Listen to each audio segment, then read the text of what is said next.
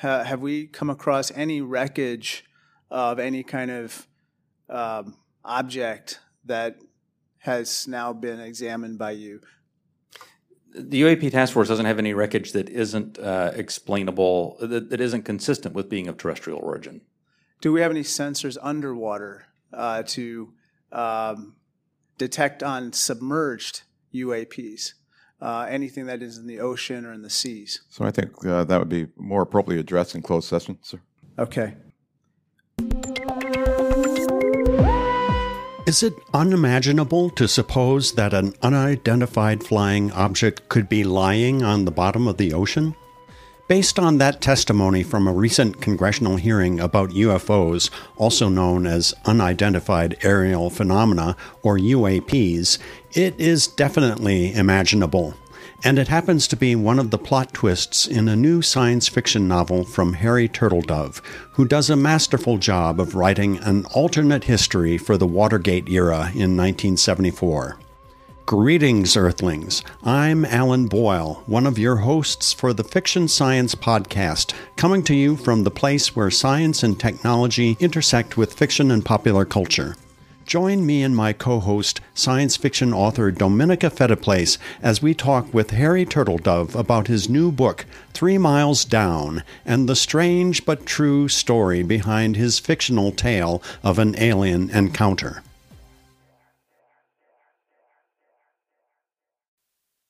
Harry Turtledove has been called the master of alternate history, thanks to novels that describe worlds where, for example, the Confederate States of America won the Civil War, or where aliens invaded Earth in the midst of World War II.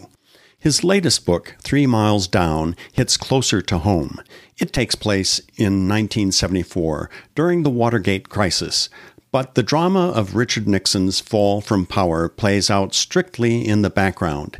Instead, Harry adds some twists to a different real life story the CIA's multi billion dollar classified effort to raise a sunken Soviet sub from the bottom of the Pacific using a ship known as the Hughes Glomar Explorer. So, what if that effort, known as Project Azorian, was itself a cover story for an even more secret project involving aliens? That's the premise of Three Miles Down, and as the tale unfolds, you can't help thinking about our current age of Watergate style disinformation and deception. When Dominica Phetteplace and I sat down for a Zoom conversation with Harry Turtledove, the first question we asked was about the CIA spy story. How much did Harry know about the Glomar Explorer and Project Azorian before he started writing the book? I knew very little. I had seen one of those documentaries that you watch in the middle of the night about the Glomar Explorer, you know, when on one of the channels that show documentaries about that kind of stuff. And I sort of vaguely remembered it. And I was leafing through a remainder catalog, you know, to see what kind of books I'd want. And I saw a book on Project Azorian.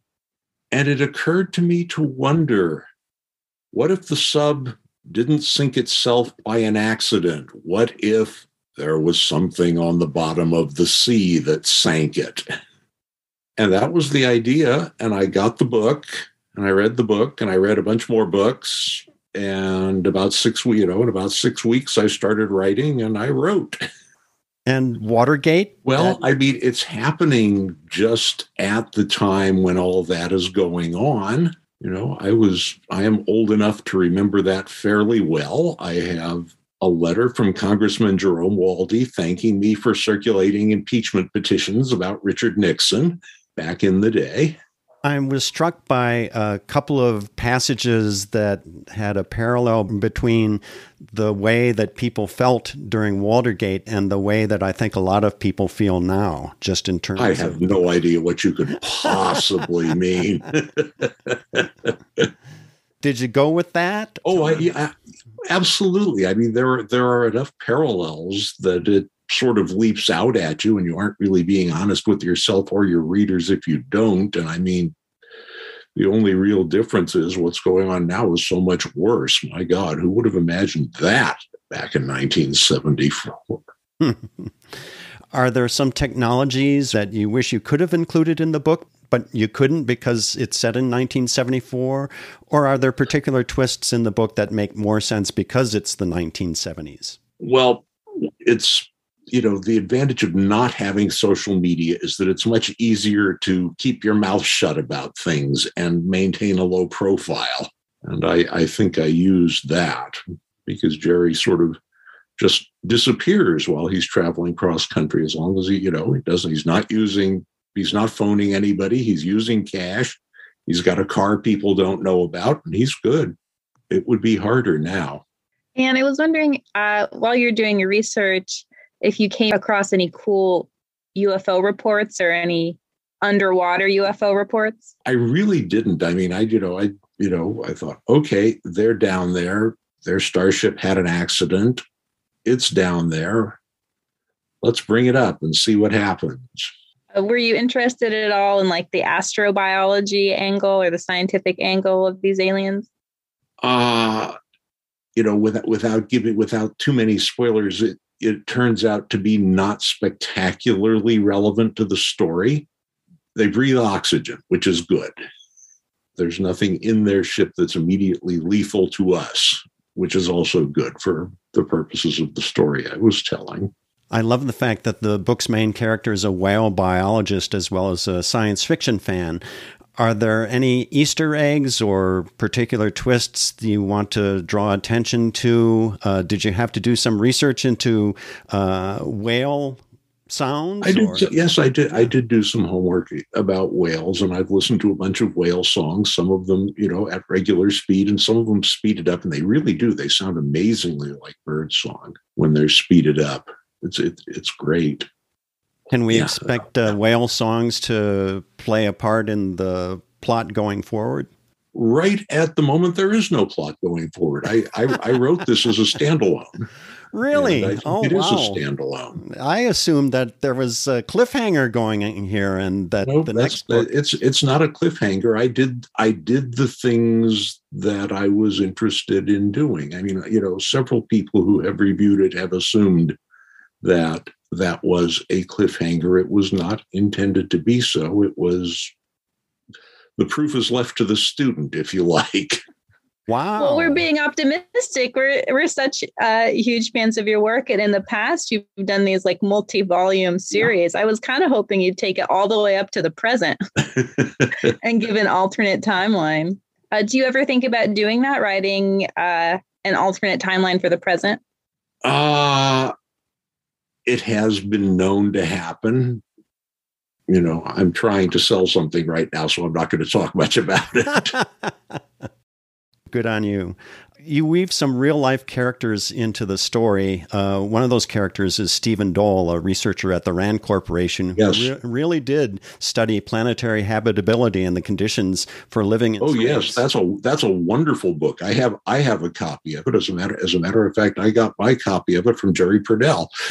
yeah, Jerry Pournelle is another one who is a well known science I, I fiction. Knew, I knew Jerry for many many years, and. Uh, he was he has an interest in science fiction. He has an interest in politics. He has an interest in the space business. I thought he would be a very logical person to put into this when I found a place to do it.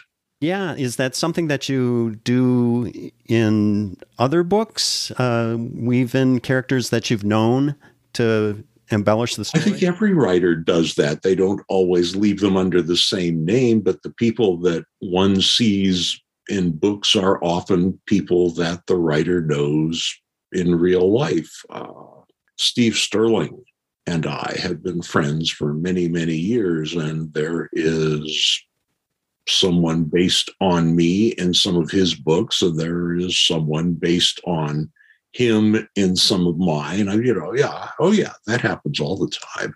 And the main character in this book is uh, science fiction writer on the side, as well as a whale biologist, and that gives you an opportunity to pepper the book with all sorts of science fiction literature references. Uh, how were you guided to do that? This fellow, although his academic specialization is different from mine, and he is more successful as a writer than I was at the same time. I was trying, but I didn't sell for another couple of years. I mean, both he, you know, the the the main character and I were both in grad school at UCLA at that time. So yeah, you know, I mean, I a lot of this is is is write what you know, except alter it a bit. Yeah. So you mentioned grad school. Your education and uh, your training is as a historian, right? Yes. So I'm wondering, like, uh, how does that background influence your writing in fiction? Well, okay, there's a story that goes with this. uh, I was, when I was in my early teens, a red hot science person, and I got into Caltech and I flunked out of Caltech at the end of my freshman year because calculus was much tougher than I was. And I was looking for something else to do. And I had bought L. Sprague de Camp's Lest Darkness Fall, which drops a modern, well, modern in 1939 when it was written, modern man back into Ostrogothic Italy in the sixth century AD when the Byzantine Empire is trying to reconquer it. And I started trying to find out how much Sprague was making up and how much was real. And the answer turned out to be making up very little, and most of it was real. And I got hooked. And I ended up studying Byzantine history and getting a doctorate in Byzantine history because I picked up a book in a secondhand bookstore. And because I picked up that book and got hooked on the subject matter of that book, let's see, I studied what I studied. I've written what I've written. I would have written something anyway because I already had the bug much of my writing though is based on you know learning how to research history and learning about that kind of stuff. I wouldn't be married to the lady that i'm married to because i met her when i was teaching at ucla when the professor under whom i had studied had a guest gig in athens for a couple of years. I wouldn't have the kids i have. I wouldn't be where i'm living where i'm living you know this is this is alternate history on the micro historical level you know uh, you know other than that you know finding lest darkness fall when i was 14 years old didn't change my life at all right? What are some other like books and authors that have had an influence on you? Perhaps not that great of an influence but an certainly influence not that great an influence. Yeah. um i mean all right uh, when it came to writing, to learning what a story is and how to tell a story, I mean, obviously the two people that I learned the most from were Sprague de Camp and Poul Anderson. You know, and uh, I was lucky enough to be able to tell both of them so, which was kind of cool. And there, there have been three or four hapless people who told me they started studying Byzantine history because of stuff I'd written, which you know, is pleasing and horrifying at the same time. right. I don't know whether they should uh, credit you or blame you for that. That's exactly what I'm talking about. Yes. Speaking of alternate histories, uh, if someone were to do an alternate history of this timeline, uh, what do you think would be the most interesting aspect of it to play well, with? you know, um, I did a Twitter thread back a couple of years ago now, you know, imagining if author me were pitching a book to an editor about 2020 in, say, 1998, right? Yeah. And I'd talk about the pandemic because it was going on then and how it would spread from China and it would spread very quickly because of travel and everything. And it would hit New York and all you know, I mean, all of this would make perfect sense to an editor in 1998. And then I would talk about things like, and a lot of people don't want to wear masks. And a lot of people, you know, and when we get a vaccine, a lot of people don't want to get vaccinated. And he'd go, why? Because he's a reasonably sane man, unlike most of us. I, am I'm, I'm thinking of a particular editor in 1998 whom I will not name, but he is a very sane fellow. I still know him. Uh, And I would explain that all of this stuff has become political. And if you do the stuff that will help protect you from the virus, you are suddenly on the wrong side of the politics. And you go, ooh, this is pretty dark, isn't it? And I said, it gets worse because, you know, cell phones are much more advanced in 2020 than they are in 1998. It's like having a little computer in your pocket and there's all kind of information on them and disinformation and misinformation. And how do you tell one from the other? Ooh. And then I and then I went, oh, and there's one thing I didn't tell you. While all this is going on, Donald Trump is president of the United States. Get the fuck out of my office. Amazing. Yeah, that that would just be too much. Yeah.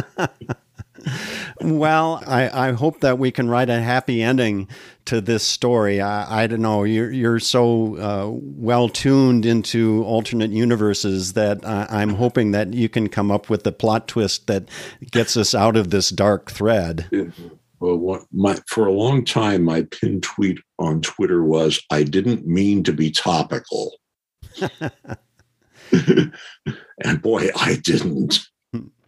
You know, of all the things I never imagined when I became an old man, uh, do you have uh, any uh, favorite uh, first contact stories? Uh, I don't know if you did any research into that whole first contact phenomenon in science fiction. I've, read I've read a fair number of them, starting with you know Murray Leinster's that originally created the phrase. You know the the first contact, which ran an astounding back in like forty six, where we and the aliens trade starships with each other so we can go back to our home worlds and we and and, and our interpreter and their interpreter decide that we're going to be friends because uh, you know they, they've spent the time telling each other dirty jokes once they understood each other well enough. It's been something that has been addressed in in so many stories uh, but i think that uh, the twist that you play on with this story is very unique. It's really grounded in our, our own history. And uh, uh, I did grow up in the Watergate times. I, I remember following that story. And mm-hmm. uh, I just love imagining that there's this whole hidden story that's happening at the same time that these historic events are unfolding. And so, uh, you know, e- even without the alien starship, there was that whole hidden story. The, the CIA spent about literally as much money as it would have taken to put a man on the moon. It's, they spent a moon mission's worth of money to, to get the Russian submarine up from the bottom. And then the claw broke, you know, three quarters of the way up. And most of the submarine, including most of the good stuff, fell right back down again. Or did well, we it? should have just put a second man on the moon. I'm wondering if you have, you know, because you're so into history and also making predictions, if you have any like predictions for our timeline in the historical sense. Oh, no, I never do that. Okay. It's bad. It's getting worse. I mean, but that's obvious. That's not a prediction. Uh, have you read any good books lately? Or Are there any TV shows you're watching, movies, podcasts? I have been reading a lot of a fellow that I knew for many years. He was a writer who never achieved the notoriety or the notice that he deserved. His name was William Sanders. He was he died a couple of years ago. He was a few years older than I am. He was in his mid 70s then. Uh, very fine writer who just never got the notice and it ate at him is there anything that's eating at you, something that you want to do with your career that you haven't been able to do so far? I'm 73 years old. I'm not going anywhere fancy, for God's sake. I know better. That's not going to happen. It just isn't. Thanks to Harry Turtledove and Tor Books for a great interview. For more about Harry and his books, plus background on the story of the Glomar Explorer, and the real life congressional hearing that you heard about at the top of the show, check out my blog item on cosmiclog.com. You'll also find links to some of the books that Harry mentioned during the podcast. While you're online, check out dominicaphetteplace.com. Don't worry about the spelling, just follow the link from the Cosmic Log item. Thanks to James Emily for his rendition of the Fiction Science theme music, composed by yours truly. Please subscribe to our Fiction Science podcast and feel free to give us a stellar rating on your favorite podcast channel. And so, until next time, this is Alan Boyle advising you to watch the skies.